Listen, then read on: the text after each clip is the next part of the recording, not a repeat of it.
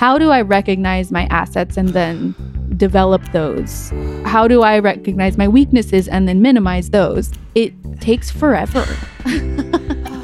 it's a combination of a lot of things like therapy, voice lessons, working with certain producers, having better friendships, meditating, exercising.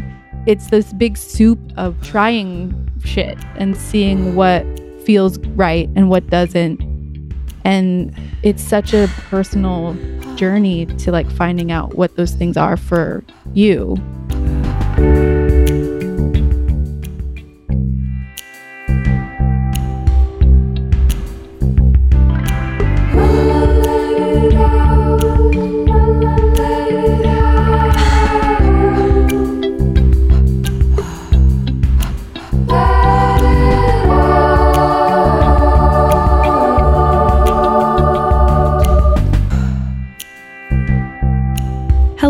Welcome back. You're listening to Let It Out with me. I'm your host, Katie Dalebout. This week, back on the podcast, first time since 2017, 2016, 2017. It was episode 160, and this is episode 354.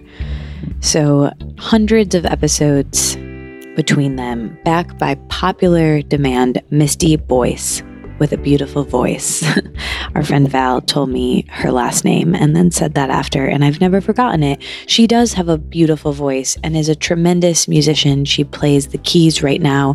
She's touring with the band Lord Huron, playing the keys, and she's pregnant, which we talk about in this week's episode.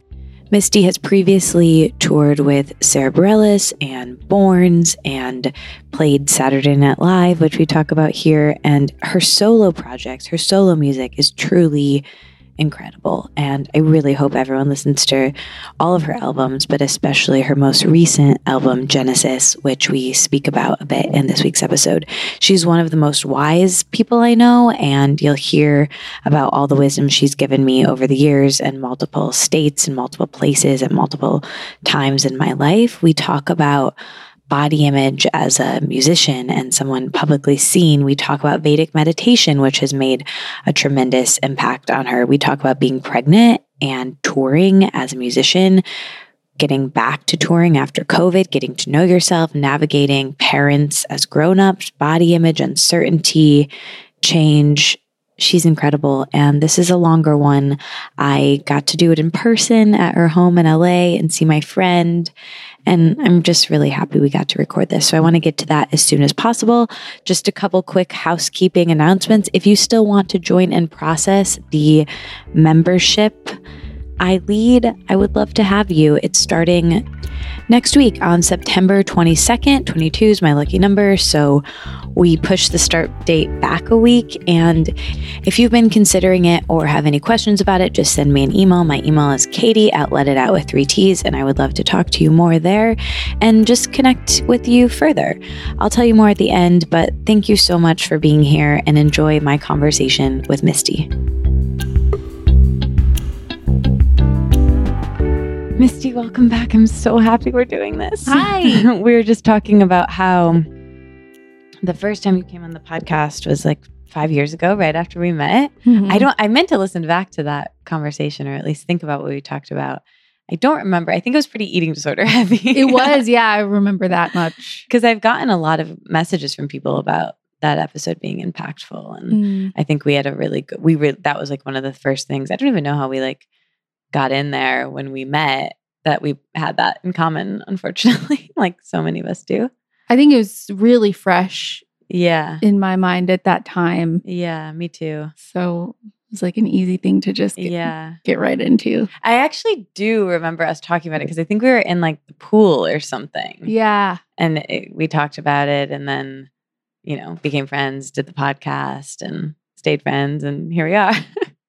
I was telling you before we started recording that I feel really close to you. Even though you're not a friend I see that often, I do feel really close to you because I think we've had a lot of bonding experiences. Like we met kind of in this interesting way in Hawaii through our friends at this Ram Dass retreat, which was so wild and and brought up so much for us. And I think I remember going home from the airport at being at the Hawaii airport. Do you remember that? And it was like us and John and Sam, and then we all kind of left each other. And I think you left first. Oh, I don't remember that. Yeah, I think it. I remember like that that trip ending, and then and then we can. You know, I'd see you. I was in New York then, and then I remember you gave me some really good advice and you You saw me at like a real low when you were. Remember we met near Mhm. Times Square. You were about to play Saturday Night Live. and Yes. it was raining, and our friend Yuria and I met you. And another time you saw me at my worst until recently when you took me to urgent care. Have you talked about the cactus incident on the podcast yet? I don't. I maybe mentioned. You know what? Let's get in there. Let's get in there. That's a big deal. So, where do we even begin? Basically, Misty and our friend who's done the podcast and I, um, we I don't know how the three of us started kind of having like a quarantine monthly hang, the three of us, which was so nice and nourishing. Mhm. And we went on one really great hike. And then I remember leaving that just being, we were like joking around, like, it's, I'm high from being around people, but I was also nervous to be around people. It was just Yeah. great. Yeah. And really like in the thick of the pandemic at Mhm. that time. And then a couple months later, we were due for another hike and it was right around my birthday. And we just start off. And I guess we should mention we need to go to the bathroom. So we all peed first. Right. That was a very important. That's how it started. We had this like bonding pee pee moment out in public in uh-huh, very Griffith public. Park. Yeah, we were not. On everyone's like, when I tell the story, like, what kind of hike were you in Joshua Tree? Like, what kind of hike were you on? And I'm like, just we're right here. yeah, just the back door. the main hike here. Yeah. but it is a, a special way up. Your way up, Mhm. and which we should do. I think I need to like reclaim it. I think we need to do it again. yeah, yeah. It's like it's like Laird Hamilton. He, he's like, the, what you have to do after you a major wipeout is just get right back out there Yeah. before your brain like tricks you into never doing it. Before Yeah. the fear like just builds up and builds and builds and builds, and then you never get back out. yeah. We, We- gotta. We're due. We, we got to reclaim the, the cactus hike. Yeah. So we go to the bathroom, we're laughing, we're like having so much fun. And then we're starting our way up. And the, as you say, it sucks for what, five minutes? And then it's easy. This yeah, version of the hike that you took us on. And then I just, I think I was laughing. I think I was like talking to Val and I—I lost my footing and I was going to like fall on top of her or you. And I just like took a tumble and I caught myself with both of my hands with like all of my weight on the ground, but into a huge cactus. into a cactus, and hilarity slash trauma ensues. yeah. it wasn't funny at Yeah. the time. It's still not funny. I wasn't, I was more, I was okay. Like, I didn't really notice how bad it was. Like, I wasn't crying or anything. And it didn't, it kind of hurt, but it was more like, I didn't really real. I kind of had my hands out, and then you guys were like, and then that's I think when it yeah. hit me. like five minutes into us like trying to pick out each needle, you were Uh-huh. like, "You guys, this hurts so bad," and you started like, I could, I was like watching the waves coming. Like you were like, "It's fine, it's fine, it's fine, it's fine." Oh my god, it's not fine.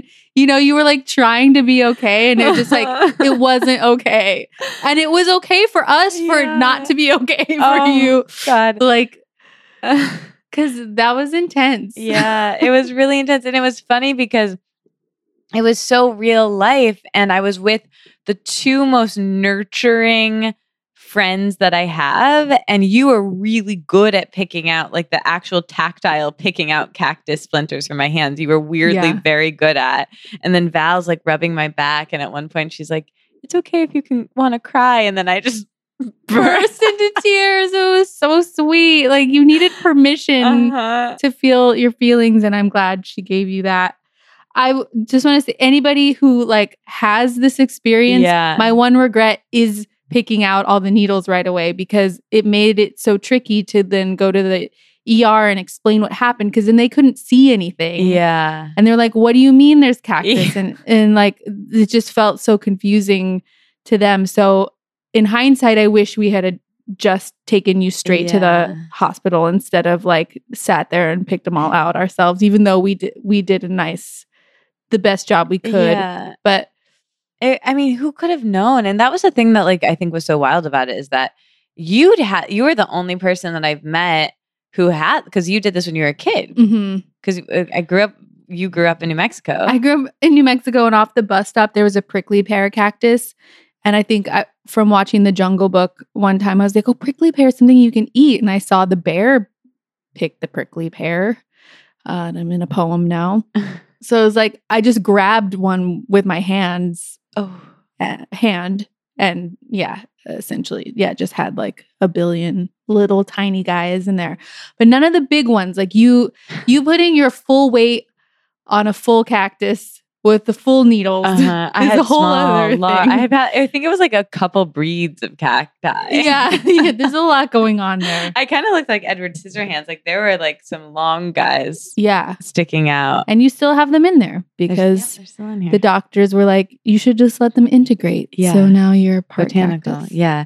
My friend was very sweet. It, like there were so many funny things. Like my Val came that night to my birthday party. And did we tell you this? How she came with like, she's like, I, I thought this was a little on the nose, but for some reason she like happened to have, or I think she, I don't know if she bought it or happened to have it, but it was like a cactus cups and straws and like birthday themed thing. Oh, that's cute. Maybe too soon, but maybe too cute. soon. But yeah, it was so it was sweet and funny, and I mean, it, it was just it was really. You guys were so nice about me, like being able to tell you like this is what they're saying because I couldn't like I couldn't cut vegetables. I couldn't do, and I got very familiar with the fruit cart man at the end of my street because I would go there to buy fruit because I Mhm. couldn't cut anything, and Mhm. my friends had to help me. You know, so it was it was a it was a lot, but.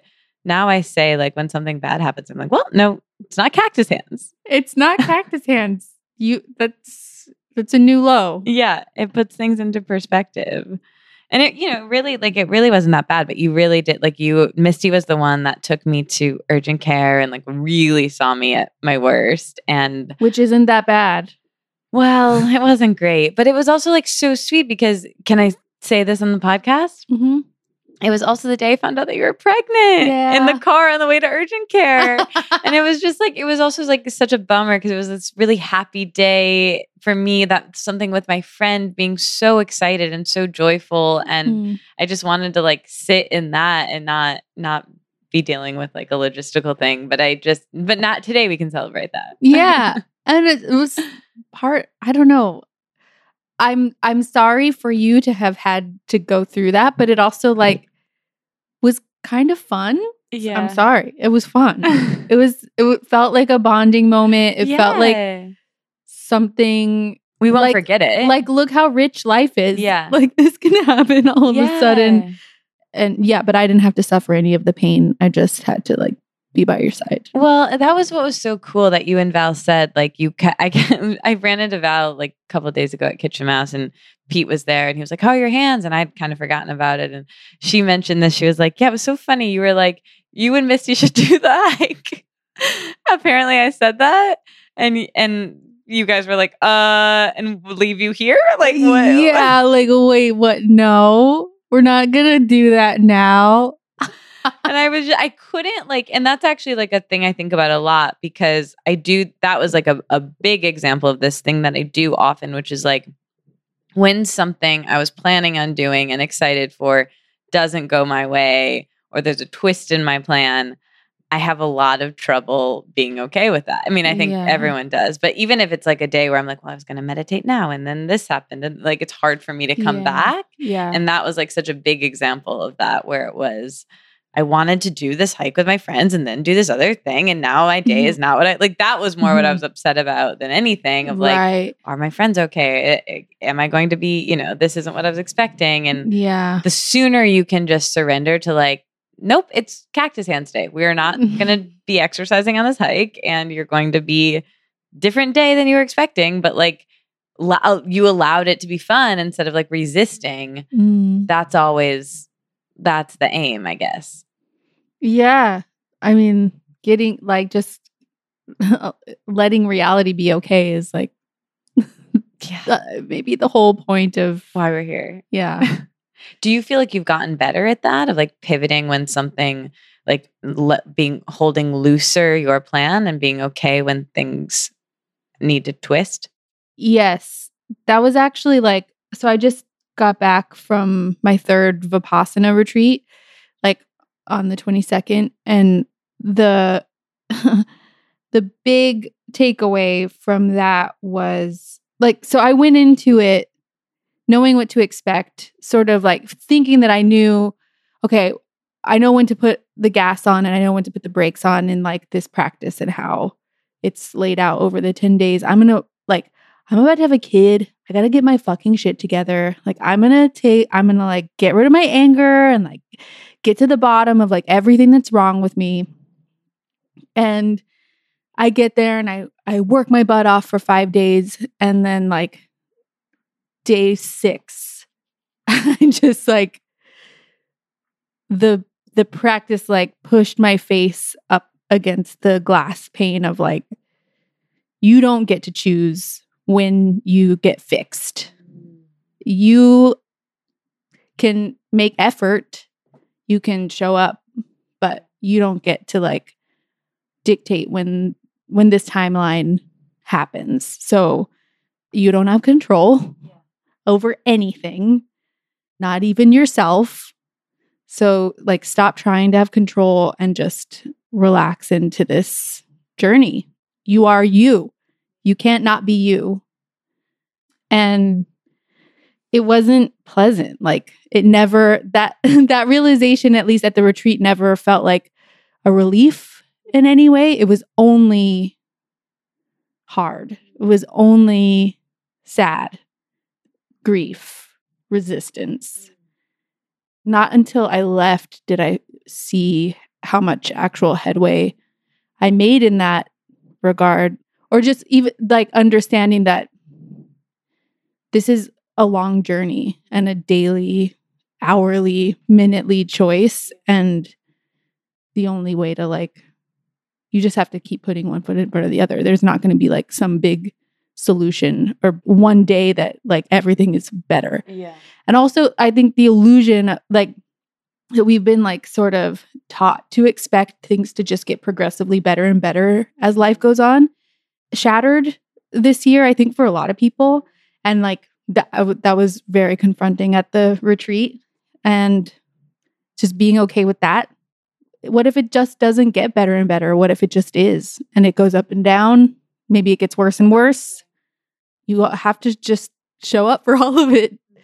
There's no, Yeah. And it's not linear, it's not linear. which I think our brains like linear. Our brains like control, you know, which Mhm. is not how it is actually. And maybe I've been thinking a lot about like anger and feeling and that I, you know, I think I'm perceived as this like bubbly, sunshiny, sparkly person. And that's because I'm I've gotten so good at like putting these things down that Mm. probably need to be felt and I'm trying to figure out how to feel them and express them and it sounds like day 6 for you you were feeling some of this pain, grief Mhm. and then when you're in it like it doesn't feel good but it sounds like what made you realize when you got home that there was some progress made I think just the feeling, the juxtaposition of myself in relation to other people. So I, I came home and saw Steve, my partner, and was like, oh, something shifted. Oh, I'm Mhm. not reacting the way that I was. Oh, I'm, I feel softer oh that's cool inside. I caught something at the retreat this time that I hadn't heard before. He said, Goenka is the, like the, the guy, the, uh, the Vipassana guy. can you define a vipassana re- retreat Yeah. So basically, like the technique is but don't forget the the guy and what the, you're gonna say Okay, yeah. Well, I'll say that first. Okay, so, please. Because it's really quick. It's he says, don't suppress and don't express. Observe. Observation is the middle way. So, okay, you feel anger coming up. Don't suppress it. yeah There it is. But also don't express it because that could be harmful to you or others. yeah um, but you can observe it. How do you observe it? That's where Vipassana technique comes in because if you try to observe it by observing your thoughts, you're just going to like kind of throw gasoline on the fire. Like that you're just like thinking about who you're mad at or why you're mad at or what's you're trying to find, you know, find the reason for your anger. That doesn't actually help. What helps is going to the sensations in your body that are coming up because those are observable. So, like, the anger is manifesting as like burning in my stomach. I'm going to just observe that burning. And then that sort of just like takes the edge off of the mental like combustion that's going on when you like come to a sensation. So Vipassana is the the 10 day retreat is structured. That was like really profound. But Oh. yeah, that's I'm Not not, my taking that in, but yeah. Define it. I want to come back to that. So the first three days are they teach you a technique called anapana, which is essentially just breath observation. So you you're trying to like, you know, you're coming off the street, you're coming out of like daily life, which is so crazy. You're coming into silence and you kind of like need a buffer to Arrive. yeah, like and sort of try to focus your mind and you focus on this very small area like at the entrance of your nostrils and like just observe the breath naturally. You're not controlling the breath. It's not uh what's the what do the yogis call breath control? Pranayama. It's not pranayama. It's just breath observation. So um you do that for 3 whole days and it's like 10 and a half hours a day of just really hyper focusing your mind on this one area and the breath. And then in the afternoon on day four, you take that like hyper awareness that you've um, honed in and start Vipassana, which is essentially a body scan. You start at the top of the head and basically go like two inch by two inch chunk all the way down your body. So all of the scalp, scalp all of the face, the arms, both both arms down the chest, stomach, back, upper back, lower back, down each leg, all the way to the toes. So, So observing? like trying to feel sensation on the surface of your on on your skin essentially, like your surface area. So trying to feel sensation on each and every inch of your body, which the first time I did this, I literally broke into tears like at the stomach. Like I'd never been in my stomach before. Right, right, right. I'd never taken my awareness there. It was such a scary place. The stomach is only like the place where all my shame is, all my fat is, all my like, Yeah. you know, body Mhm. image stuff. It can be a really hard thing to do for the first time.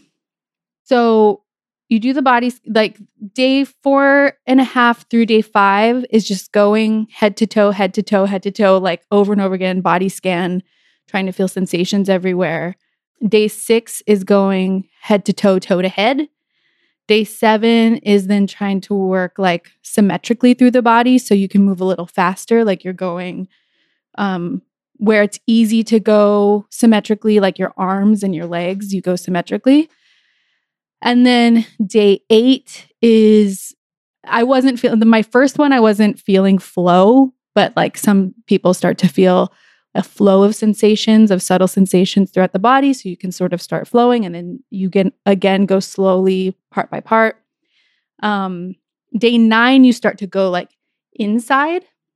So you're taking this awareness and trying to feel sensations inside your body. So you can, it gets pretty psychedelic when you start Yeah. feeling like your organs. And there was an interesting trip this time with the baby in there. Yeah. because it actually like i could feel the force field around her like oh that's not my nervous system. I actually like can't access this whole portion of my So wild. body which was uh, unexpected. For some reason i thought i would be able to get in there. It that was another like control part. Like oh right this this being is inside me but this being is not me. This is a Whoa. total other So- oh my entity. God, So wild.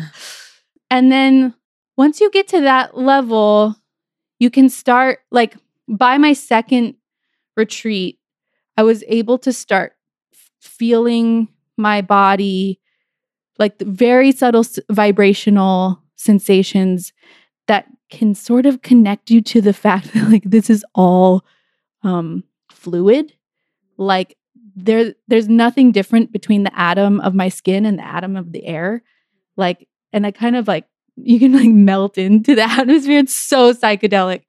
And I went into this one like craving that experience again, Mhm. which is the antithesis of Because you had that the first two times? No, just the second time. The first time I was in so much pain, I was just like sort of wrestling that, but I but I could see so the the the point of feeling these sensations is not just to like feel. It's to feel and stay equanimous to whatever you're feeling. What so does that mean? like stay objective like um yeah unattached but unattached feels disassociative to me because you like you want to stay in the feeling but not assign not take it personally like not assign any meaning to it or so when you're feeling a good sensation ah a good Yeah, sensation when you're feeling a bad sensation look a bad sensation a phrase that I caught on to this time too that really helped me was that these sensations are just impersonal changing phenomenon over which you have no control. which was like, oh wow. Yeah, okay, I have a lot of work to do. Yeah. Wow. Yeah, so I was just in a lot of pain the first one. Um Because I think I saw you. At, that was when I saw you in Times Square, right after the first one, between the first and the second. Because Yeah. I remember you coming back, even though you were in a lot of pain. You were like, "This is something, dude, it's something.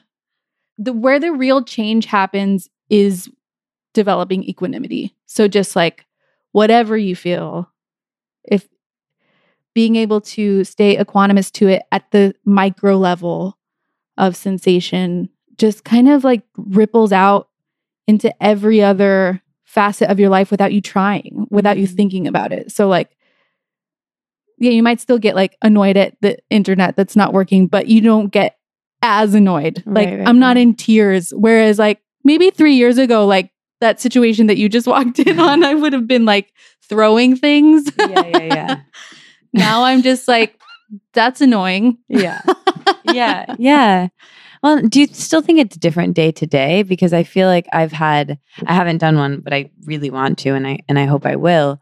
Do you still feel like you have days where, when I've done things that have been really helpful and useful, it hasn't, I haven't seen like a, a washing over effect of like a gentleness across the board. Like I still have such fluctuation in days, like depending on my cycle and where I am in my period and how like I can start off feeling great and then just get broken down and by the end of the day I am like something small can really take me out. And then the opposite too where I'm observing like the amount of dopamine that I've gotten from like a nice text from someone or like a nice email can really propel me to like you know something that would annoy me and be like mm, um, no problem you know Mhm. like I feel so. Do you feel like it helped with that?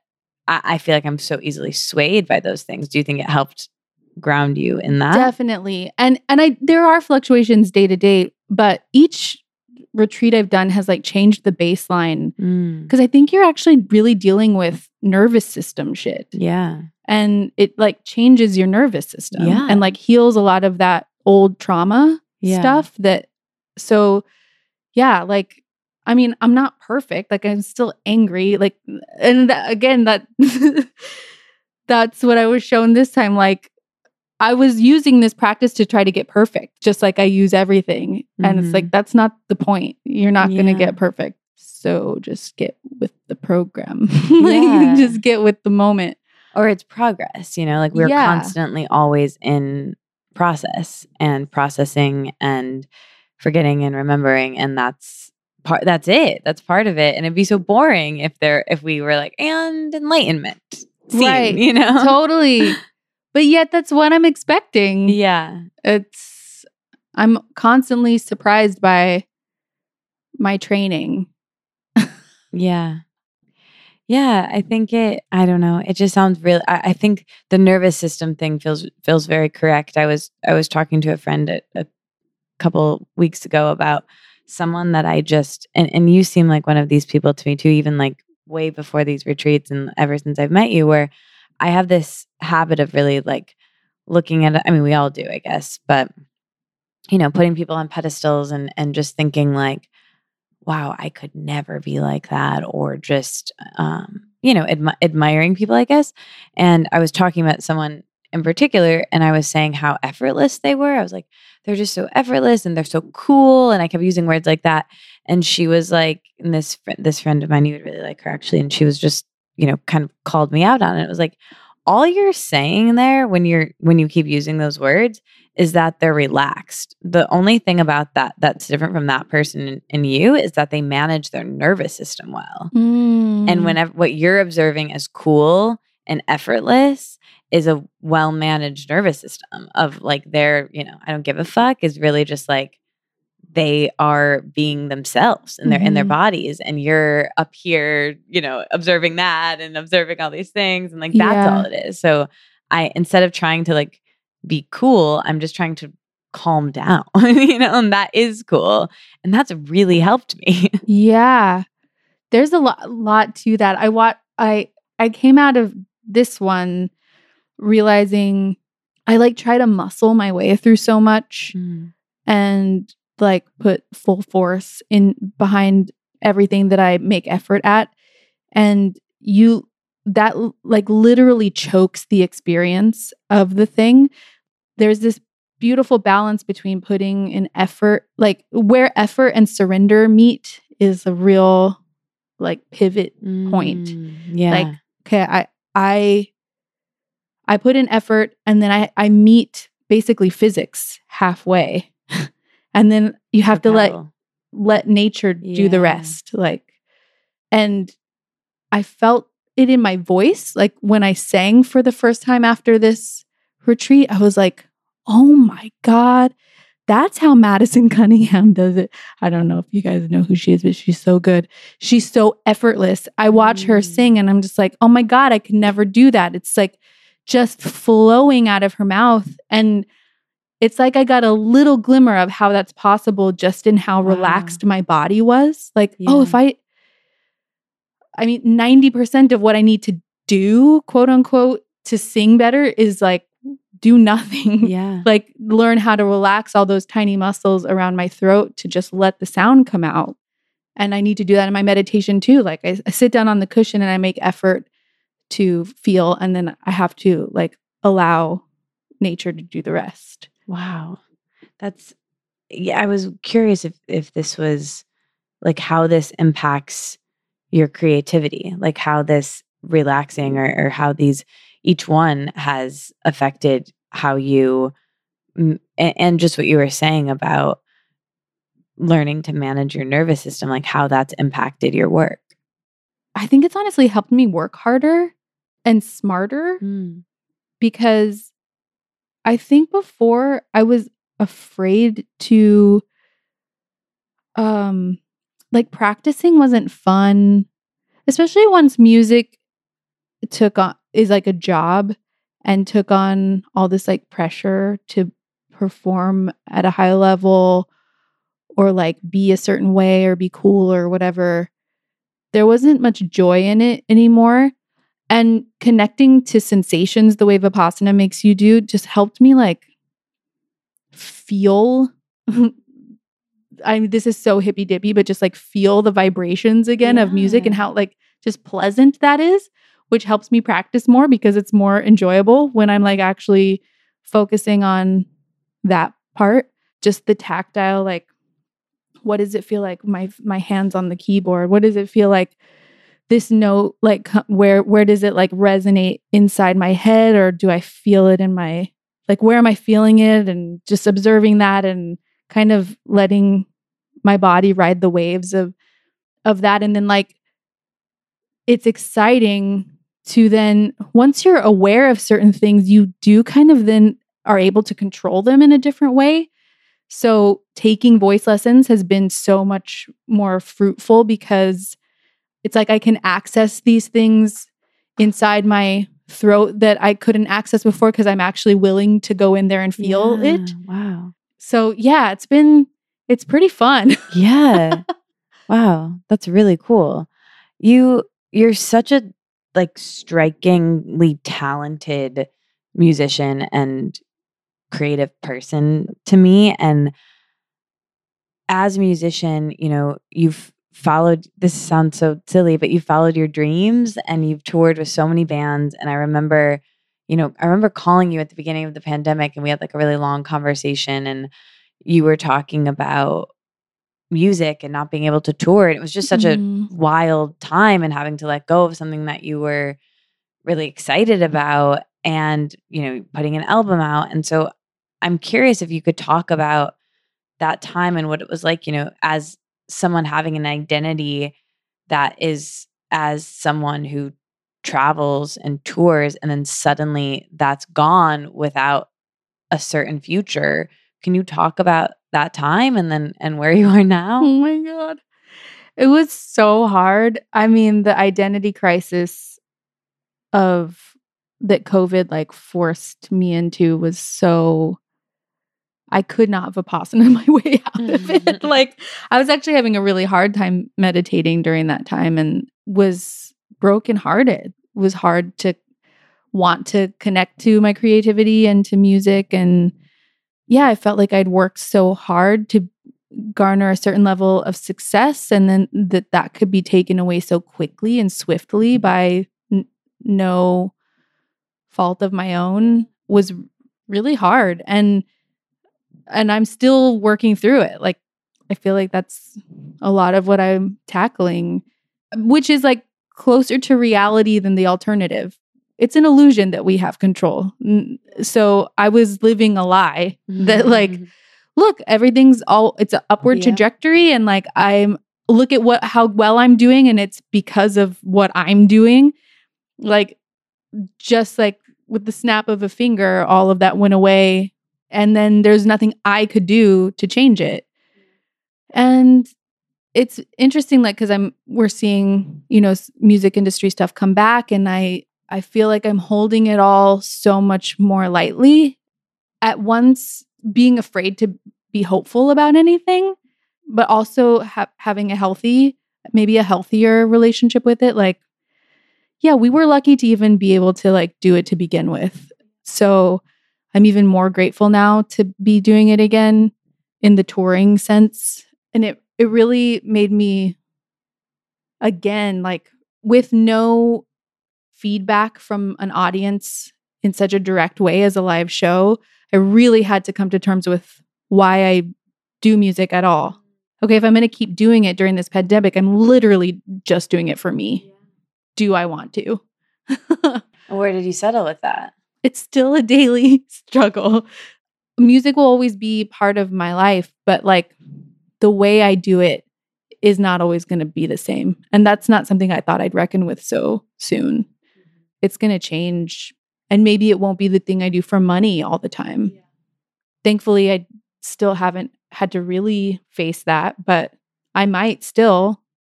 It's just having to trust myself that I would I will just do whatever it takes to make life happen. I think it freed me up to want to have kids or a kid. I'm having a kid, probably just the one. Because before that I was just on like the touring train that might never end and then like maybe they were maybe there would be no room for that. Maybe my heart wouldn't have been open for it because I didn't want to stop Right. and I had to stop. And then I was like, oh, maybe I family seems actually pretty important. like Wow. not being alone when I die actually seems pretty important. Wow. Yeah. so was was having a kid, I forgot if we had talked about this. Was it something that you'd always wanted or do you think it really was it kind of in the back of your mind like maybe and you think that you wouldn't have ever probably gotten there if you weren't wouldn't have had slowed down? It's something that I actively didn't want Wow. for most of my life. wow. It was didn't that. only in I would be in relationships every now and then where I was like, maybe I could have a kid with this person. And then no, no, I couldn't. I like it didn't go having a kid didn't go well with my career path, Mhm. didn't go well with the partner choices I was making. Mhm. So just like no, never, it's something I sort of like dismissed as like, I'm probably not going to have that experience and I'm okay because I like my life. Mhm. And then I get together with Steve Gould. The pandemic happened. Well, not in that order. The pandemic happens. I get together with Steve Gould and like all of a sudden I'm like, oh my God, I would love to have a kid with you.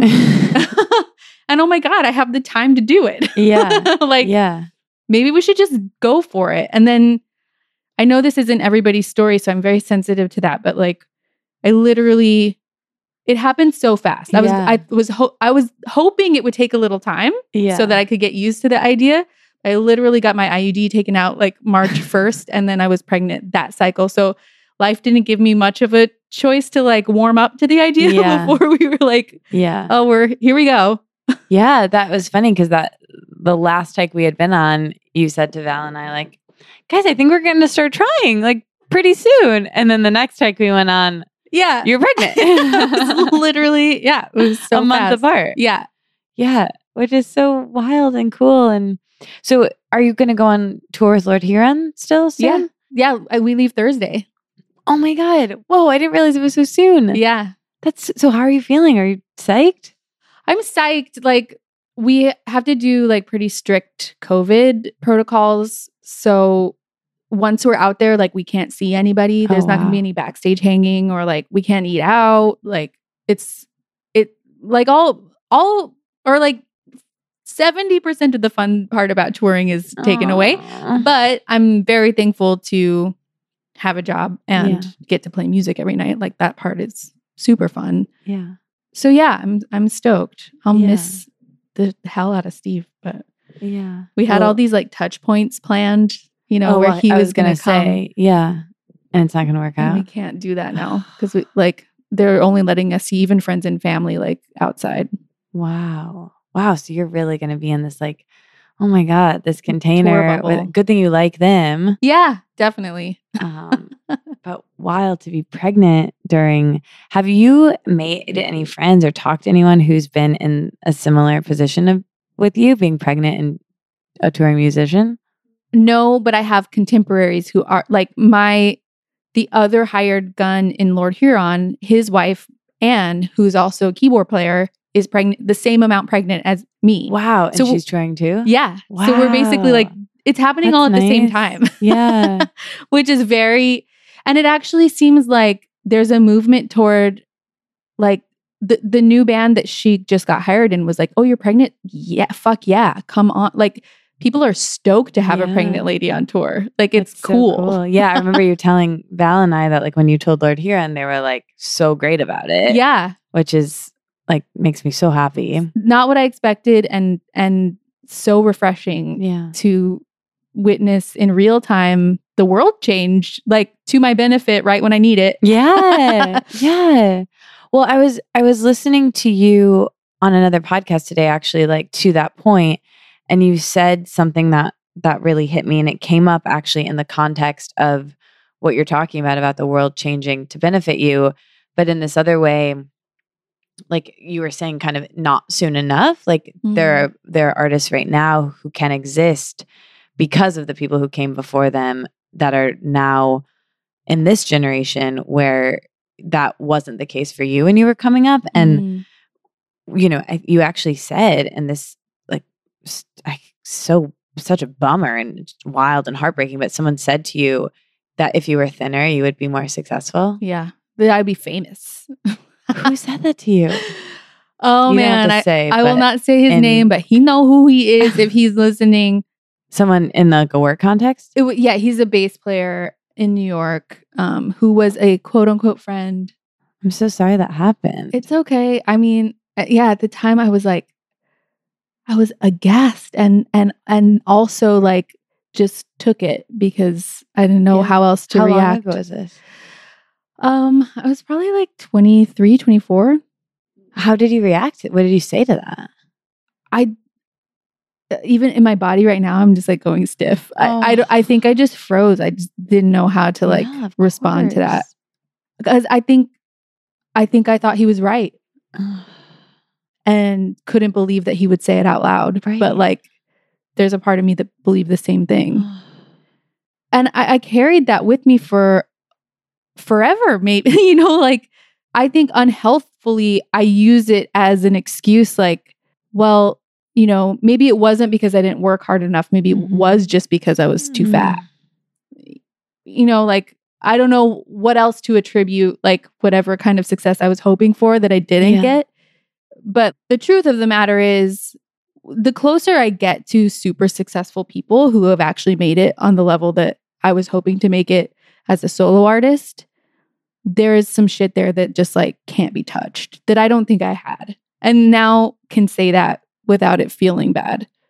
Like I look at Madison Cunningham or Sara Bareilles or like Billie Eilish, and it's like this wild combination of like talent, having the right teachers at the right time, being in the right community at the right time. Yeah. Like there's so many factors that go into success and it doesn't matter what you look like Yeah. like cuz that can change so fast. Yeah. But yeah, I mean, it definitely didn't help. Well, the next thing you you talked about the the whole reason I bring that up is because after that you said something that I've been thinking about all day, which was you said I can't be anything other than myself, so I better double down at figuring out who she is and what she's all about. Mm, And I think that's such a great turning point and lesson for, you know, I'm not an artist, but I think as a person, it's such a positive way to live to to get to a point and I feel like now on the other side of my 30s, I'm in this place where I'm finally like, all right, well, this is what I have to work with this time around. Mhm. And at a certain point, being upset that I didn't have certain resources or certain privileges is really counterproductive or Mhm. really a waste of time. And being grateful for the uh, immense amount of privileges and lucky breaks and mhm. whatever that I that I have had. So I'm I'm I'm curious where you are if you could talk about that about figuring out who you are and doubling down on that and if there was a turning point where you started to do that and like who is she what what is she all about and where are you with it now I think that's like part of the just like lifelong journey. I I feel like I I recognized that I needed to do that pretty long ago, but how to do that is like an ever unfolding process. Mm-hmm. Like how do I accept myself for who I am? How do I recognize my assets and then develop those? How do I recognize my weaknesses and then minimize those? It takes forever. Mhm. it's a combination of a lot of things like therapy, voice lessons, working with certain producers, having better friendships, meditating, exercising. It's this big soup of trying shit and Yeah. seeing what feels right and what doesn't. And it's such a personal journey to like finding out what those things are for you. And yeah, I'm still I'm still On working it. on it. Yeah, Yeah. like again, I there there are parts of my personality that I desperately want to just like go away. Like I Mhm. was talking about my anger and hatred, like ju- I'm so judgmental and the thoughts that I have in the silent meditation retreat that I can't run from are just like god damn it, I don't want to be that. But here I am, I am that. yeah And I just have to deal with that the best I can. There's not going to be like a silver bullet or like one pill or one retreat or like one meditation session or one album. There's not going to be one thing that fixes it. It's all going to be ever unfolding. Yeah. I think that's like the it's it's like the opposite of control, you know? It's like we can't we want the those things it's it would be so nice if there was a button. It doesn't make it less annoying even though it's true, you know? Like it- Yeah. a button would be nice, but yeah. also boring.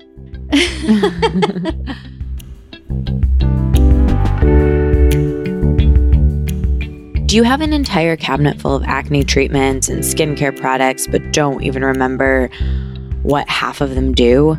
Turns out most skincare products don't actually do much, unfortunately. The best way to treat acne is with fewer products that are clinically proven and customized for your skin. That's why I'm so excited to partner with Apostrophe. Apostrophe is prescription skincare that offers science based oral and topical medications, and they're clinically proven to help clear acne, and they're helping me so much. It's been really hard for me to navigate my skin. lately and honestly over the course of my entire life. And I remember my cousin telling me once when my acne was so bad when I was younger, you just have to stick to one thing. Like you're doing so many things, you just have to stick to one thing. It could be this, it could be that, whatever, but stick to one thing. And lately I've been sticking to apostrophe. And honestly, I stopped using it for a second and my skin pretty much flipped out and I'm back and it's helped and now now I know. Apostrophe connects you with a board certified dermatologist who will create a personalized treatment plan that is perfectly tailored to your unique skin. We're all so different, so that's why this is really important. You just simply fill out Apostrophe's online quiz about your skin goals and your medical history. You snap a few selfies, front, side, side, wherever, and your dermatologist creates your customized treatment plan. Apostrophe treats acne, but they can also help you with other skincare goals like reducing redness, wrinkles, even dark spots. Not to brag, but I am dealing with all three of those aging, acne, all at the same time. Here we are. I'm truly, really loving the products that I have from Apostrophe, and it comes in like really chic packaging. It's so easy to use, and you know, I'm honestly, I'm really not just saying that I to be honest, my skin was really bad. Like it got really bad this summer. I was using apostrophe and then I ran out. And anyway, I finally got it again and it's tremendously helped. So I have a really bad habit of picking my skin. I get zits and then I want them to go away and control and blah, blah, blah. And I pick them and then I get these red marks that don't seem to go away. And I'm in the sun all the time because I live in California and I love being outside and I'm always walking. And I got this really chic sunscreen that has zinc in it and it's for sensitive acne prone skin that I love so, so much, as well as this retin A that I use at night that also has a acid in it that I really love.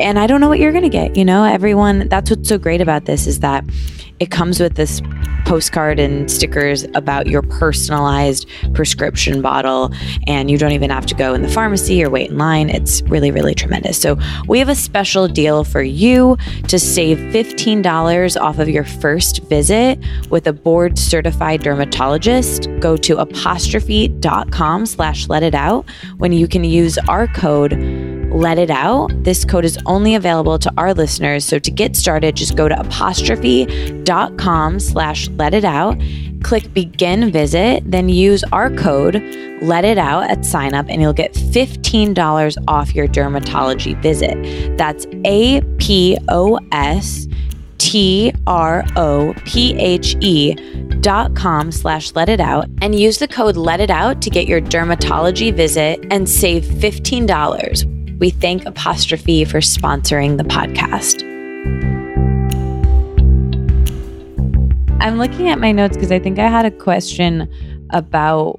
I want to go back to what you were saying about Billie Eilish and Sara Bareilles and being around people who you were saying like there's something that's uncontrollable, right? Mm-hmm. Timing, being in the right place at the right time. I've been thinking about that so much. So you know, what would you say to your past self or, or you at a low when you're not sure how things are going to turn out? You're not in this, you know, now you're in this grounded place with this, but when you were mm. still really wanting that, mm. because so much of it is preparedness and, you know, grit and developing your craft.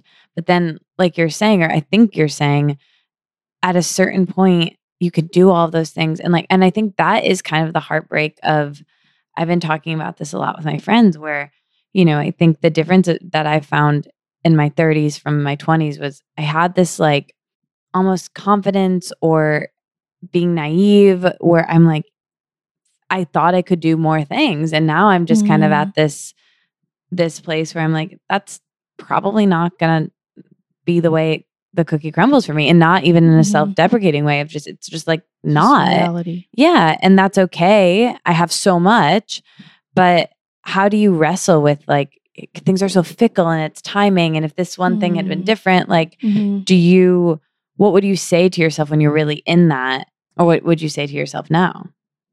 I think I would try to go back and be real with that girl like 22 year old self who like just moved to New York and wants to be an artist. And I think there was a lot of damage done in the in the story we were sold about like you can do anything or be anything or whatever. That's just not true. You can do what you have capacity for. And you can get better at recognizing what you have control over and what you don't have control over. You can develop discipline. Like you can get up early every morning and do the things that make you healthy, like exercise, eat well, meditate. You can practice your instrument. You can write two hours or towards your novel. You can take action steps and then the rest of it that you don't have control over, you have to let go of the control or the or the expectation that something is going to come out of that. I mean, I think it's good to have goals, but I also feel like goals can be a little bit uh tricky like it feels like if the goal is something that in the moment you enjoy the process towards, that feels like an, a worthwhile goal. If it's something that in the process you're like, fucking, I hate this. Right. That seems maybe that's, I mean, oh God, I say that and like, I mean, exercising, like exercising doesn't feel good at first. It's all about building habits, right? right like the right, things that like are good for you that suck end up feeling great, but you have to like push through this uncomfortable zone to get there. Yeah. So even as I'm saying this, I'm like, what a load of shit. well, I think it's I think both things are true. Right. You know, like I think heartbreak's like the best because you learn so much from it, or going through a hard thing, like on the other side of it is so much richness. But while you're in it, it's not great. Mm-hmm. And it's the same thing for exercise, but also it's the same thing with goals of like, I don't, I think that's like a nuance almost of like, having a goal can leave you feeling really dull if you reach it mm. and then you're kind of like, oh, this is it. Should have aimed higher. Or you don't reach it. That also feels shitty. So, right. Finding some sort of what's our new word? Middle way? E- equanimity. Equanimity. Yes, there. That's so important. I think like I've achieved enough success to realize that success doesn't get you the feeling that mm-hmm. you want. Like we're all just like trying to feel good. Mm-hmm. Yeah, we're like chasing dopamine. yeah, and we think that if we get this thing, we're gonna feel good. Yeah. And that is such an illusion. So whatever you get, like you might feel good for a minute and then it goes away. Yeah. So like how good can you get at feeling good right now with whatever you have? Yeah. Then you'll that will be your mark of success. You might get that thing that you like and then that's going to feel awesome because you already feel awesome. Yeah. And then if you don't get the thing, that'll be okay because you already feel okay. So like how how good can you get at feeling good right now? Yeah, it all goes back to nervous system yes. management. Yeah. Like that's that we could just stop there. totally. we fixed it. Yeah. There it is. It's the answer is It's there. an ongoing thing, turns out. yeah. okay, well, nervous system management as the number one part of what I'm about to ask you, but I'd love to hear a little bit more about the creative process, your creative process. I heard you talk about how deadlines and boundaries are actually really supportive to you with projects and some people that you've supported with their projects will take years and years and years on something and mm-hmm. you've seen that can you talk about the contrast between those two ways of making something and being exposed to both well i guess i've only observed the kind of creativity that happens where people have like the luxury of time. I don't actually know what that feels like in my own creative mm-hmm. process. or I mean, I guess I did at the very beginning when I was just writing to write and I didn't have like like oh, I have to make this record with this amount of time or I set up this session. I was just writing because that's just what I did. But I personally I don't know how to answer that exactly. Like, I think deadlines help me because I can be really lazy without them mm-hmm. or I can get really paralyzed without them, especially in the like in the last few years when I feel a little bit more disconnected from like songwriting specifically. Like I said it it used to be something that I just did all the time because that was my outlet. Yeah. And I don't know, as life gets like more complicated and busier, I don't just sit down and write anymore. I have to actually like make the time to do it. I have to plan it, which means I have to sort of make deadlines. Like I have to book a session in order to like make myself right for that session. And it's wow, it, it, it is a different kind of it then becomes like a craft. And I still don't really understand it. I just know that like it's harder. It's harder now because I can't just like follow my inspiration. And that's going to get even more true with a kid. And I feel like it both hurts and helps the creative process because I do sometimes just sit there banging my head against the wall. But then sometimes I sit there and something cool comes out. And before I could I didn't really have to spend a lot of time banging my head against the wall. I could just sit down when I wanted to and then like it felt really natural. And like uh, maybe it will take somebody outside of me to answer objectively like whether that's hurt or helped my music, but I think like it just is what it is. I think it just changes as life goes on. Yeah. Do you feel like when you do get, how do you capture a piece of inspiration to then, like I do that when I get an idea, like I'll write it in my phone because I know I can't do anything with it in that moment. And then usually it's not that great and I forget about it. but every once in a while I'll be like, oh, okay, now I can like email that idea or do this thing, you know, like do Mm. you capture it when you get it and put it somewhere so then when you are in the studio or you are in a session you have some nuggets to go off of or do you fully just like see what comes up that day I do do that a little bit like with my I mean the phones are so great for that. Like if I have a Yeah. lyric idea, I'll just like put it in a voice memo or like I have a melody idea and I'll just sing it into my phone. Those rarely turn into anything, but every now and then they do. Or like it'll be something it'll be an idea that I'm knocking around a lot anyway. So then when I sit down, it'll it'll be like kind of fresh on my mind. yeah, yeah. Um but it's harder with like I I tend to need to be with an instrument to write music. So like when I'm in the car or you know, it's it's harder. Yeah, that makes sense. I want to talk about Genesis, the track, the album, making it. Could you define like where it came from and where the inspiration for it? And and I loved that you know what you say about your work of like you do want to help people, but at the end of the day, first it's art, and I think Mm. that that is such a beautiful both like you did such a great Venn diagram of of both of those things with this album and I just Oh, think it's you. so wonderful. Thank you. Oh, I'm so glad you like it. I um I wanted to make a record with my friend John Joseph, the producer, and we like got together and and wrote um like five of the songs like just the melody and the production in like 2 days. They came out so fast. And then the subject matter that was like rolling around in my head a lot at, at that time was this like all of the tropes I've downloaded from Christianity and American conservative social ideas about women and just like challenging all of that. Like, oh my God, like just looking inside and seeing how much I, I've been outside of the Christian world for like 15 years and still I'm like running on these programs. Mm-hmm. And like some of them became very clear and i just feel so frustrated that i felt like a slave in a way to ideas that weren't mine and was just dissecting that a lot over the 2019 2019 2019 what am i saying? I liked it. in the year 2019 this is what is on my mind. oh my god. Um yeah so that's just that was what was on my mind a lot. And and then i did my second vipassana and like a lot of the, the a lot of the lyrics solidified out of that experience.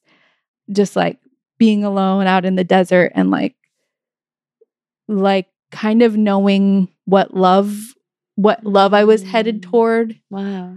um and like the freedom i was headed toward from not being a slave to these ideas anymore and i was really excited to have like this group of songs to like put those ideas on and like john was really helpful in like helping me craft that and I, I was also like kind of dissecting the way Hollywood plays into all of that, Mm. like with the storytelling and how lazy it is. Like, especially the fucking movie A Star is Born. I had so many problems with that. The song Bros is like just me hating that movie. Wow.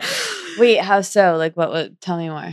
I think like as someone who has suffered the loss of a loved one via suicide um and knows the music industry inside and out. Like it was hard to watch a man self-destruct because of a woman's success. Mm. I do not want to see that story Right. anymore. I want to see men show up for women and like that be totally. exciting to them Yeah. and like push them further into their creativity and make them want to thrive instead of it like them just being like, woe is me, my wife is better than me. I'm gonna kill myself like a fucking idiot. totally. Why did they tell that story again? Yeah, and it's even like hearing that now feels so antiquated to 2021. Why yes, like they could Not have done so many things to that. Yeah. They could they didn't have to say tell the story exactly how it has been told in the 70s and in the Right. 40s and the like we can go back and watch the original if we want to watch some Right. old antiquated shit. Right. that was a real missed opportunity. Such a missed opportunity and like I hated how celebrated it was. My ears are hot right now. I'm so mad. It's so funny. I, I I saw the movie in theaters. I remember, but I I weirdly think about it often because people tell me like whenever we're playing like oh what celebrity like I get Lady Gaga and A Star Is Born Really? often. so I hear it, but I, am like oh like I kind of like I didn't even track it, but now every time I hear that I'm gonna You're so much prettier than her. She's pretty, but whatever. um I'll use it as an opportunity to remember what we're talking about. Okay, this is a bright, sunny pivot. So Okay. your ears can cool off.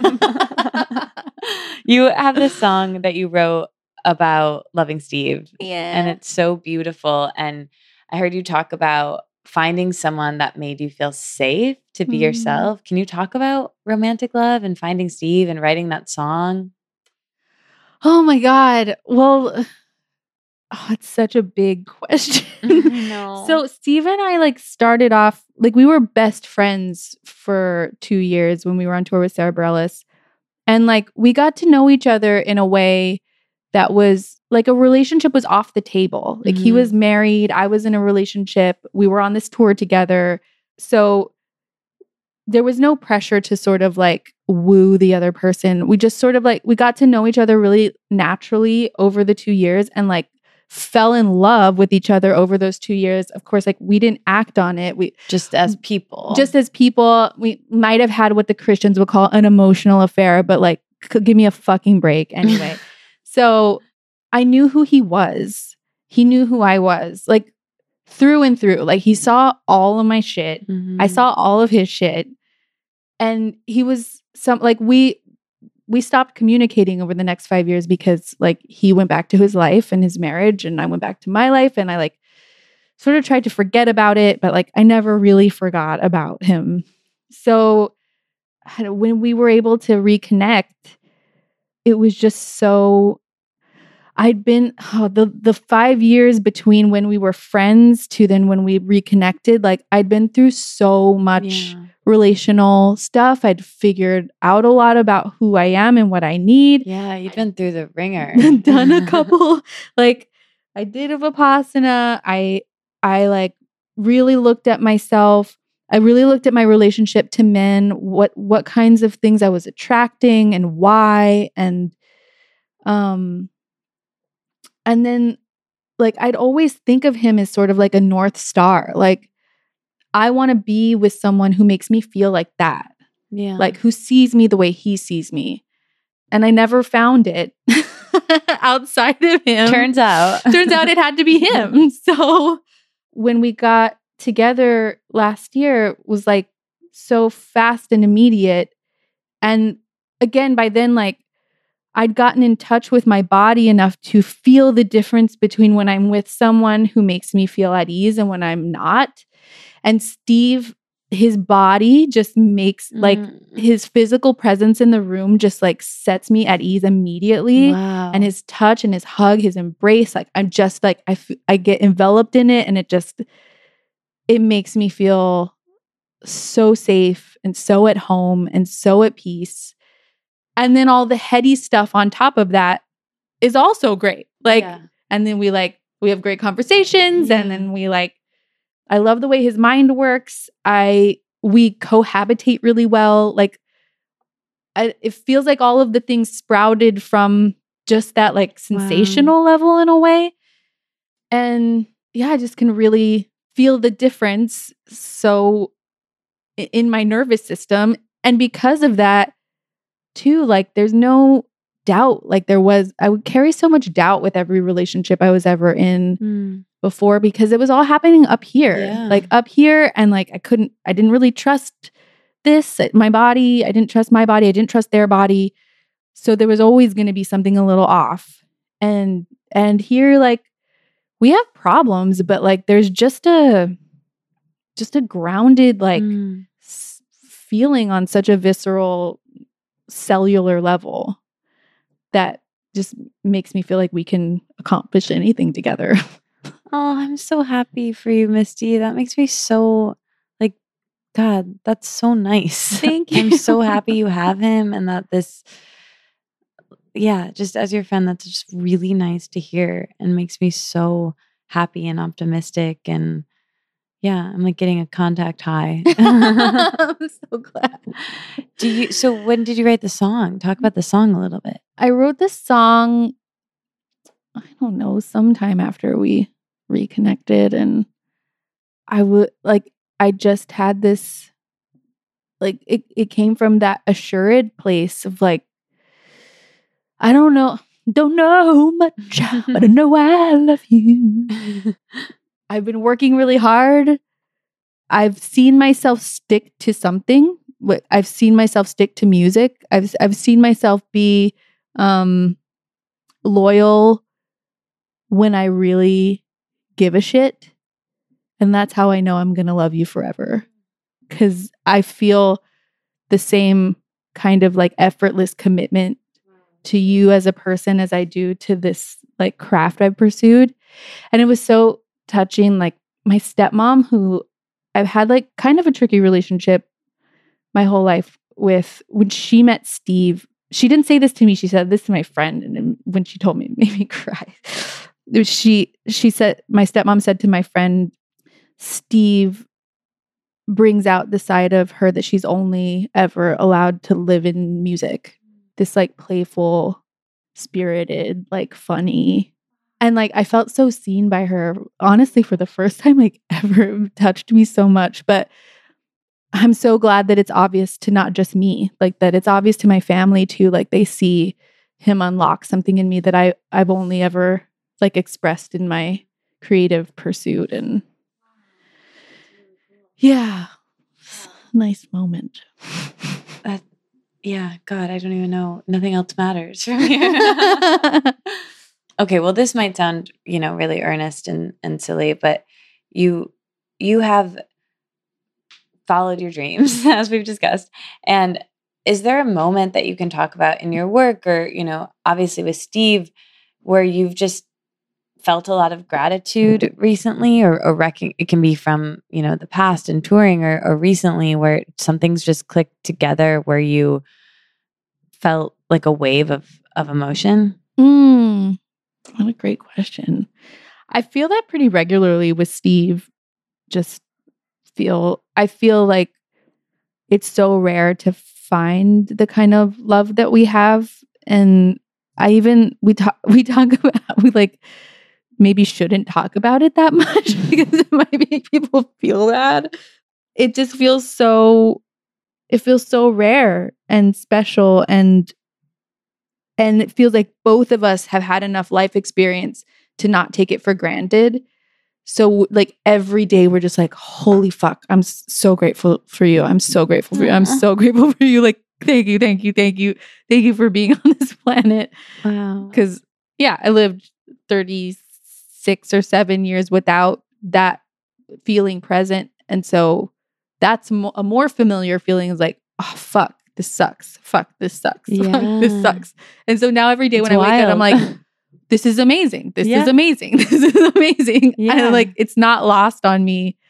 So um yeah, I'm I feel very grateful for that relationship. I'm I don't I've had moments with music, of course, but they're like kind of far away right now because of the pandemic. Mhm. Like I feel more lost in that world than ever before. Yeah. So I'm hoping that some like some juju comes back to that part of my life. Yeah, I think it will. I'm excited for you to go on tour. Thanks.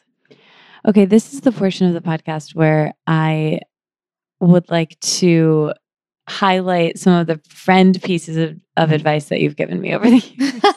or just things I've remembered you telling me at some point. And uh, this is a I don't remember where this was because I'm having a memory now of us. Were we in a, I think I was maybe visiting LA and we had lunch somewhere.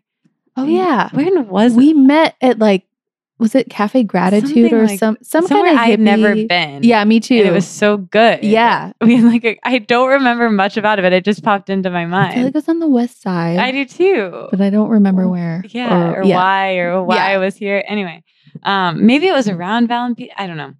Um, anyway, I think it was then maybe, but you were really into Joe Dispenza.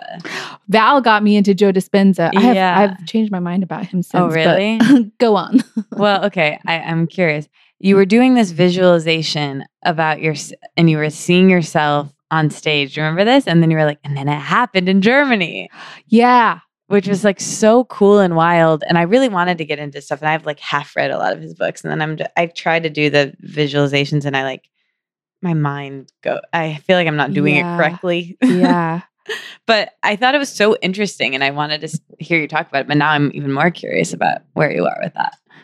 I feel like I'm on such the opposite end of the spectrum now. Like it feels like his stuff is coming from the world of like the secret. Like you Mhm. manifest what you think about, which I'm I don't know that I don't believe is true, but I think it's kind of missing the point a little bit or like maybe can sometimes at least for myself can sort of feed the disassociative patterns I have already where like I don't want what's now to be hap- what's happening now to Yeah. be happening so I'm going to put my hope in the future. Yeah. And what's helping me more is actually getting okay with what's happening now. totally. So I'd rather do that than like rely on the dopamine hit I get from imagining something else. Yeah, that makes so much sense.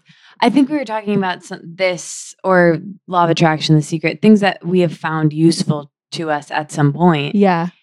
one day with Val, and we were saying like I think you or her said this thing about how I think it's like an Eckhart Tolle line, right, where he says, "Who are you to think you know what you want?"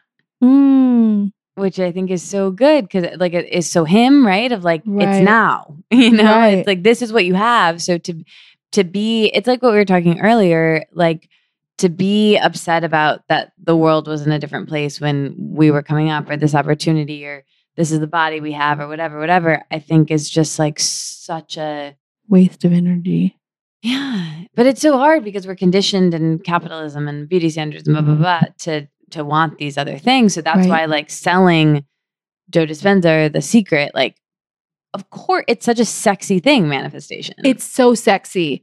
I feel like it's it's a big distraction right because it does it feeds the thing that we want to feed, which is I think he's right. Like we're we're addicted to chemicals in our body mm-hmm. that are made by our brains as well as the things that we put in them. So like just like you're addicted to caffeine, you're addicted to negative thoughts if Mhm. that's something that you're constantly feeding. Mm-hmm.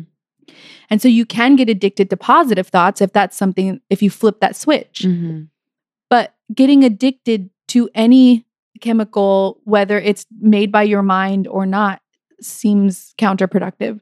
What if you just unplug from that system Yeah. altogether and become objective? and it sounds so much nicer because it's like I think I was so caught in that and still find myself sometimes of like because it's very alluring. It's kind of like that that you know diet starts tomorrow. Like when you get, Mm. get a new like mm-hmm. I, this eating strategy or it's this self-help book or it's this meditate like this is the thing it's wanting the silver bullet you know it's like wanting a button and like it's really it feels really good when you have a new this might be it right before that feeling is such a high right. but then once you're in it and it's not working it's like yeah. a really bad low, you know? Yeah, so to just like take that off the table, off the menu, and just be like, well, we're working with what we've got. yeah. It seems like a um there's a lot of peacefulness to that.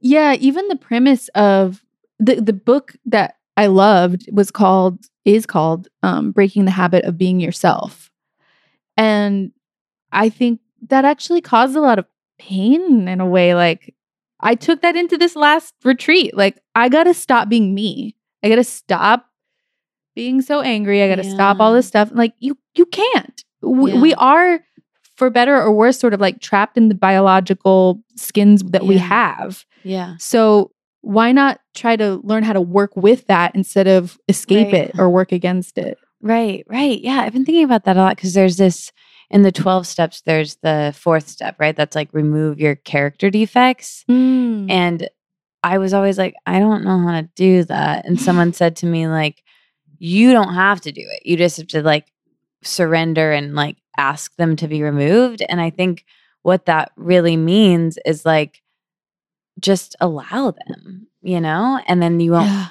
you won't turn to them anymore, maybe. I think Ram Dass says like have tea with them, Right. like in, in- invite them in for tea. Yeah.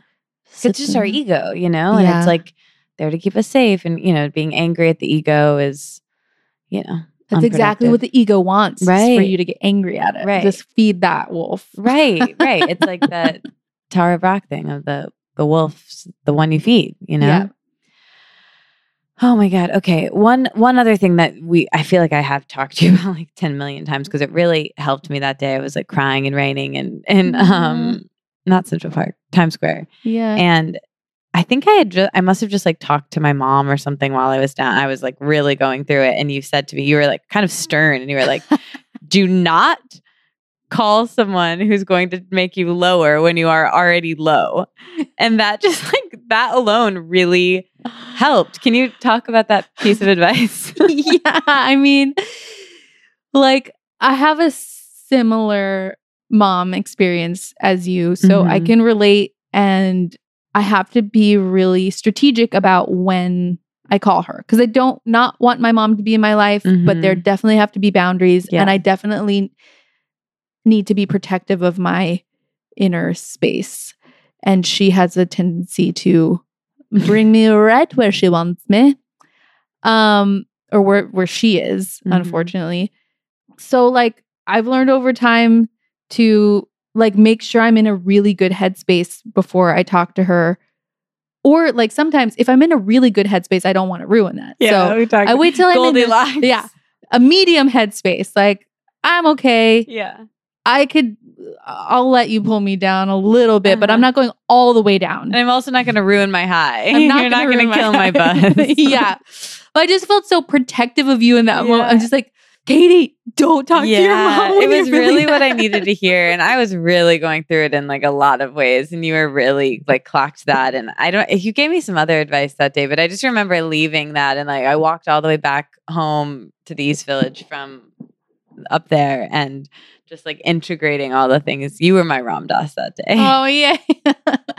I my sister has a similar relationship to our mom that you have with yours. Like I feel like I can remove myself a little bit more because I didn't actually like grow up in the house that my mom uh, lived in. So like there's just more separation. But my sister is like very in it with her. And I just I'm like constantly trying to be like, dude, don't get in like you're feeding Yeah. you're feeding the wolf. Like.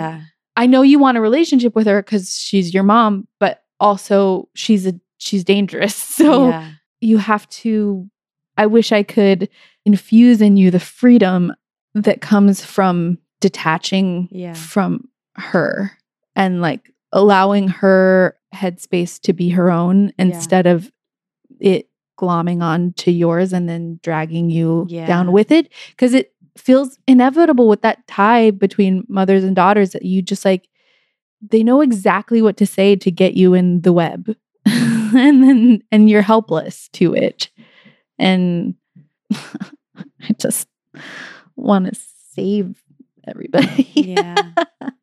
Yeah, you you saved me. You- It's gotten better like since that point. good Yeah, I mean ups and downs, but yeah, that Bound- really helped. Boundaries. boundaries with moms are so hard Yeah. Yeah.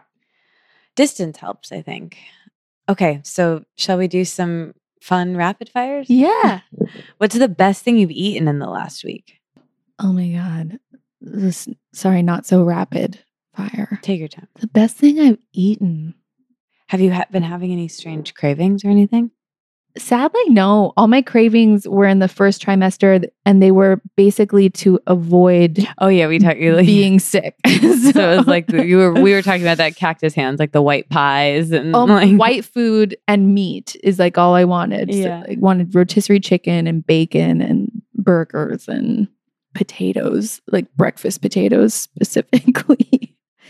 I don't know. Food hasn't really been doing it for me. lately. like I'm, it's so boring I've been eating so boring i think my favorite thing to eat is the fried mac and cheese ball from sage the Oh. gluten-free vegan mac and cheese ball that has buffalo sauce on Oh, it that it's sounds crazy really good. good. Wow, yeah, that sounds really good.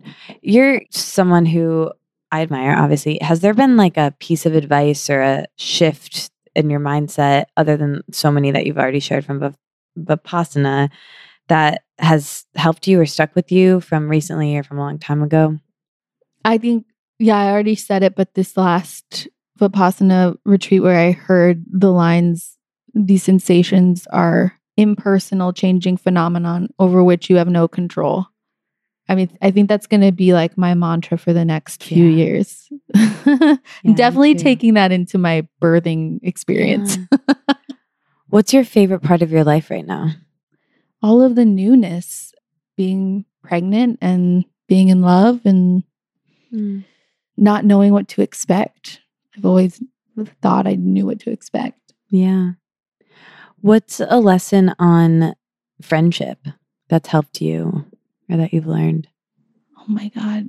You have to invest in the people that you love. It doesn't just happen. Like hmm. good friendships, especially as an adult, when you don't have school or something obvious like keeping you together, Yeah.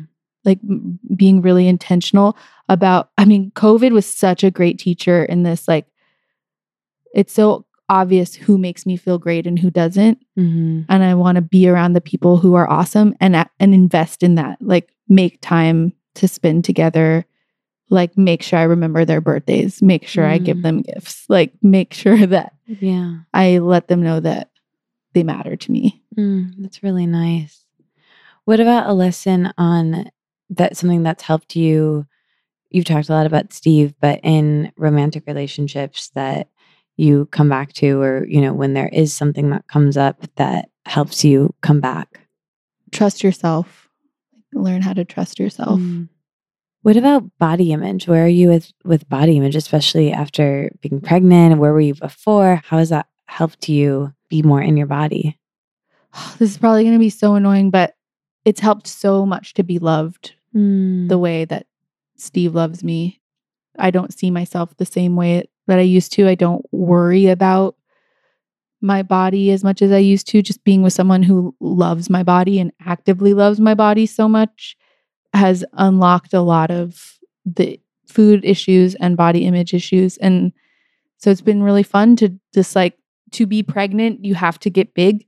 And that's actually one of the reasons I was afraid to have children because I didn't want to get fat. And so it's been really fun to experience getting big because I'm growing a person and my partner loved the shit out of it. Like he loves my pregnant body. And it's so freeing. You know, it's really funny because, as you know, I think I asked this question like body image. What do you do on a bad body image day? And I used to more when I was more in it, but it was, you know, something that has been, you know, one of the through lines through this, through about 400 of these. And recently, so many people have been saying that answer and starting it out Mm. just like you have. Like, I know it's like, I shouldn't say this, but actually, my partner. And it's so funny because I don't think it's, it doesn't make me sad. It just makes me like, wow, that's we're how we're wired, you know? Yeah. Like we are meant to be in community and help each other and be connected. And Yeah. it is hard on your own On to own. remind yourself. And Totally. I've been toying with that a lot of like seeing how I can get so easily swayed through outside validation, like I was saying, of like, I don't love that that nice text from someone or someone having a crush on me like makes me feel so good. And I also don't like that that rejection makes me feel so bad. Like I wish I could just be stable, but it's like, no, like that's just, I think how it is. Yeah. Yeah. Yeah. We're affected by each other. Yeah. There's no escaping it. Yeah, that's really interesting. Where are you with spirituality, God, what happens when we die now, today? How will you talk to your kids about that? Well, I feel like death is just an exchange of energy. God, that sounds so annoying. I'm listening to myself be so annoying. Um, but I that- think it sounds annoying. that's that's how that's where I'm at with it right now. It, it feels just like another um change. Like everything's always changing and then that it's just a transfer of energy into another thing that we Mhm. don't really that I don't really know or understand. And I hope I'm like brave enough to just like watch it happen instead of brace it fearfully, yeah. brace for it fearfully. Yeah. I always love the Ram Dass thing about death of like taking off a shoe that's too tight. Yeah. Right. What about your thoughts on social media or phones, technology? What's your relationship with that? How how do you interact with it? Oh my God. Reluctantly, but it's so necessary for what we do anymore. Like having a job in the entertainment business of any kind, like just requires that you be on social media to some extent. And so I try to see the good in it, like the that it can be so connective Mm-hmm. But I also am very aware of how easily I get trapped in the loop and the addictive qualities that it has and how that changes my brain and like my creativity and sucks my time. That's the most sad part to me is just like I feel like it robs me of my what's that word when you like not constructive thinking or like critical thinking. there we go. Like Mhm. a simple word like that is just not there. The boredom that Yeah. used to be there where so you'd have to like get creative with what you're doing with your time or you know where I used to just like sit down and write a song. Now I fucking pick up my phone and I look at Instagram and I hate that. Yeah. Yeah, it's a bummer, isn't it? It's a real bummer. What about creativity though? Like what is a lesson that's helped you or how do you come back to it when you've been feeling a bit off or uninspired? Is there anything that has helped you? Um, I have had the tendency to sort of try to force it. Like, I think, you know, listening to a lot of alpha life hacky podcasts, I hear the you got to like sit down and do it. You have to like, you know, make time for it, which I do. But lately that's felt really hard and uninspiring in a not good way. And I had a friend recently say, like, dude, take a break it's okay to take a break and like come back when you're feeling inspired. And I was like, really? Is it okay? I don't know yet, but it seems like I should try that if the if the forcing it isn't working. Yeah, I think I think that seems really wise. Yeah. Like anytime I've ever tried to force anything, I just feel really bad and it never works. Yeah. But it also like feels really counterintuitive for our types of personalities who Mhm. want to control and move forward and that's also very addictive. Mhm. I kind of did that recently, like uh, for the last several years with my writing, where I just like, I was writing all these essays and pitching them and getting rejections. And then I just stopped and I was like, I don't think it's my time to be writing. I don't think I really have anything to say. I think I have some more life to live and lessons to Mm. learn. And I just stopped. And maybe I'll start again. Maybe I won't. I don't know. But it felt better than like trying. That was making my self worth feel really bad. Yeah. I don't know. Yeah. there's there's some grief in like letting go of something that you like I see myself as a songwriter and an artist and like who am I if I'm not Yeah. trying to do that?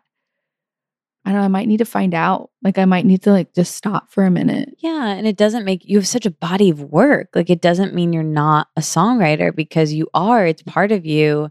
And I have no doubt that in the next 50 plus years of your life you're going to write so many songs, but even if you didn't, you have this whole body of work that like I think that alone is impressive Mhm. and makes is your identity whether you're doing it or not. Thank you.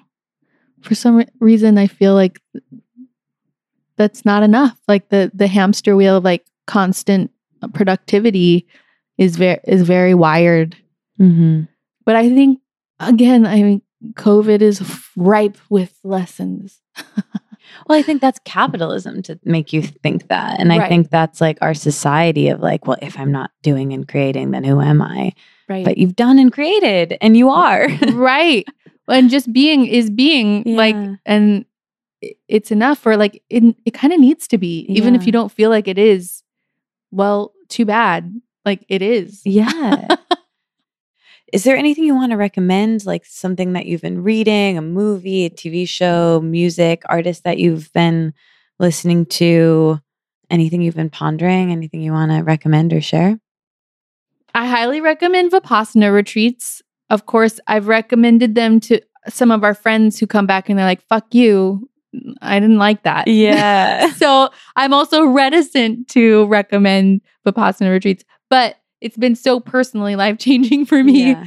And I just, I feel like in the, the society that we're in now, like people can really benefit from silence. I gotta do it. I've been wanting to do it since that day in in Times Square, and finally gonna do it. yeah. It's, it's the hardest thing you'll ever do and the most rewarding. Yeah, yeah. I think it could be. I really had that thought like last week. I kept what kept coming up is I need space. I need more space. I need more space, Mm. and I just meant like away. I'm so scared of space, so I just fill my time. yeah. But I think that would be really good for me, for everyone. Maybe some, some whoever wants to. Yeah. no pressure. A choose your own adventure. Yeah. Anything else? Do you feel good? Is there anything else you wished I would have asked that you wanted to talk about that we didn't get to? No, you're so I loved everything we talked about. Thank you for thank you for being my friend. Oh, that means so much. I'm I'm so glad that I met you and that every interaction that I'm like remembering right now over the years. Remember when I, I think I picked you up in Detroit and we like went and got lunch at Whole Foods. Remember yeah, that? when I was on tour with Alina Baraz. Uh-huh. Wow. Yeah.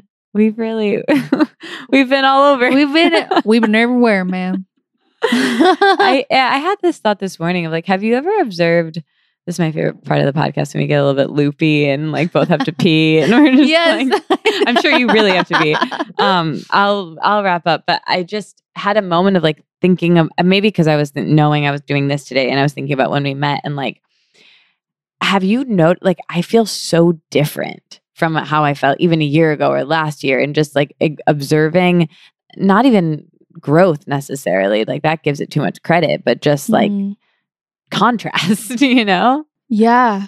And thinking of all these times, I'm like, I was where you were, where I was, like just so wildly different than where we are now. Totally. I mean, so much life has happened Yeah. both personally and like globally. Yeah. And yeah, Yeah. I don't trust anyone who hasn't come through it not changed. Yeah. Yeah. and it's good. That's the whole reason I brought it up because I, I feel like that's a really cool thing about friendship is that you can observe these memories and 10 years from now we'll remember, you know, yeah. crying at urgent care in Glendale or, you know, Oh hugging God. and wondering whatever. if there's still cactus in your hands. Yeah. I love you so much. Thank you for doing this. I and I'm just so so happy for you. And this is, I'm Thank so happy you. to know you and for your work. Okay, so we'll let out a deep breath. Inhale, let it out. Thank you, Misty. Thank you, Katie. Love you. Bye. That's my episode with Misty. If you are still listening all the way to the end, the emoji for this week's episode is the piano. I wonder if we did that last time, the keyboard, because Misty plays the keys and is playing the keys right now in the band Lord Huron, which I love. Also from Michigan, like me. So if you are listening to the very end, please comment the keys on Misty's Instagram, on my Instagram. She's Misty Boyce on Instagram, and I am at Katie Dalebout.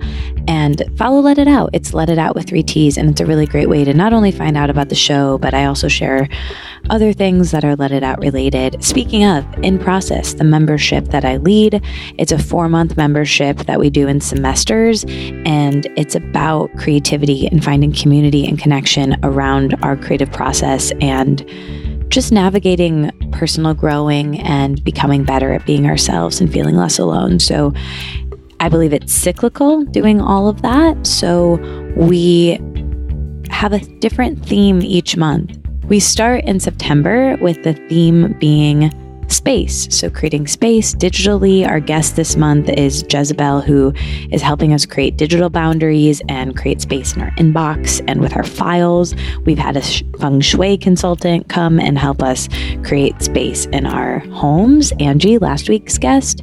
And then next month, we move on to gather, taking in inspiration and ideas and experiences. The guest that month is Madeline De La Rosa, the filmmaker who has been on the podcast, and many of you know and love. She will be the guest, which is very exciting. And then the next month, we move into trying. So, this is when things get messy and you throw things at the wall and you see what sticks. And that month, it's Lore, Lore Yusuf, who is tremendous and one of my favorite people that I've had on this podcast. And then the last month is Share. So that month, the guest is Heidi Baker, the founder and designer of Ozma California, one of my favorite fashion brands and a really close friend of mine. So she will be here, which is really exciting. And it's not just guest conversations, it's interactive. So you'll be able to ask them whatever you want. It's on Zoom. And that's not just the only thing that we do each month. So there's a co working session where we do two Pomodoro techniques and we all go around and say what we're working on. And then we take a break together, and then continue on.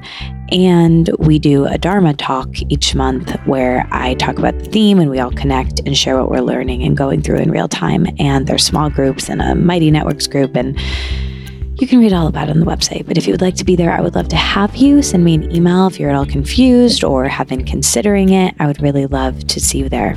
Thank you so much for listening to the podcast and listening all the way to the end and supporting the sponsors and the guests. It really means so much. I would love to talk to you more. So send me a message on Instagram or send me an email, and I will talk to you next week with a fresh episode.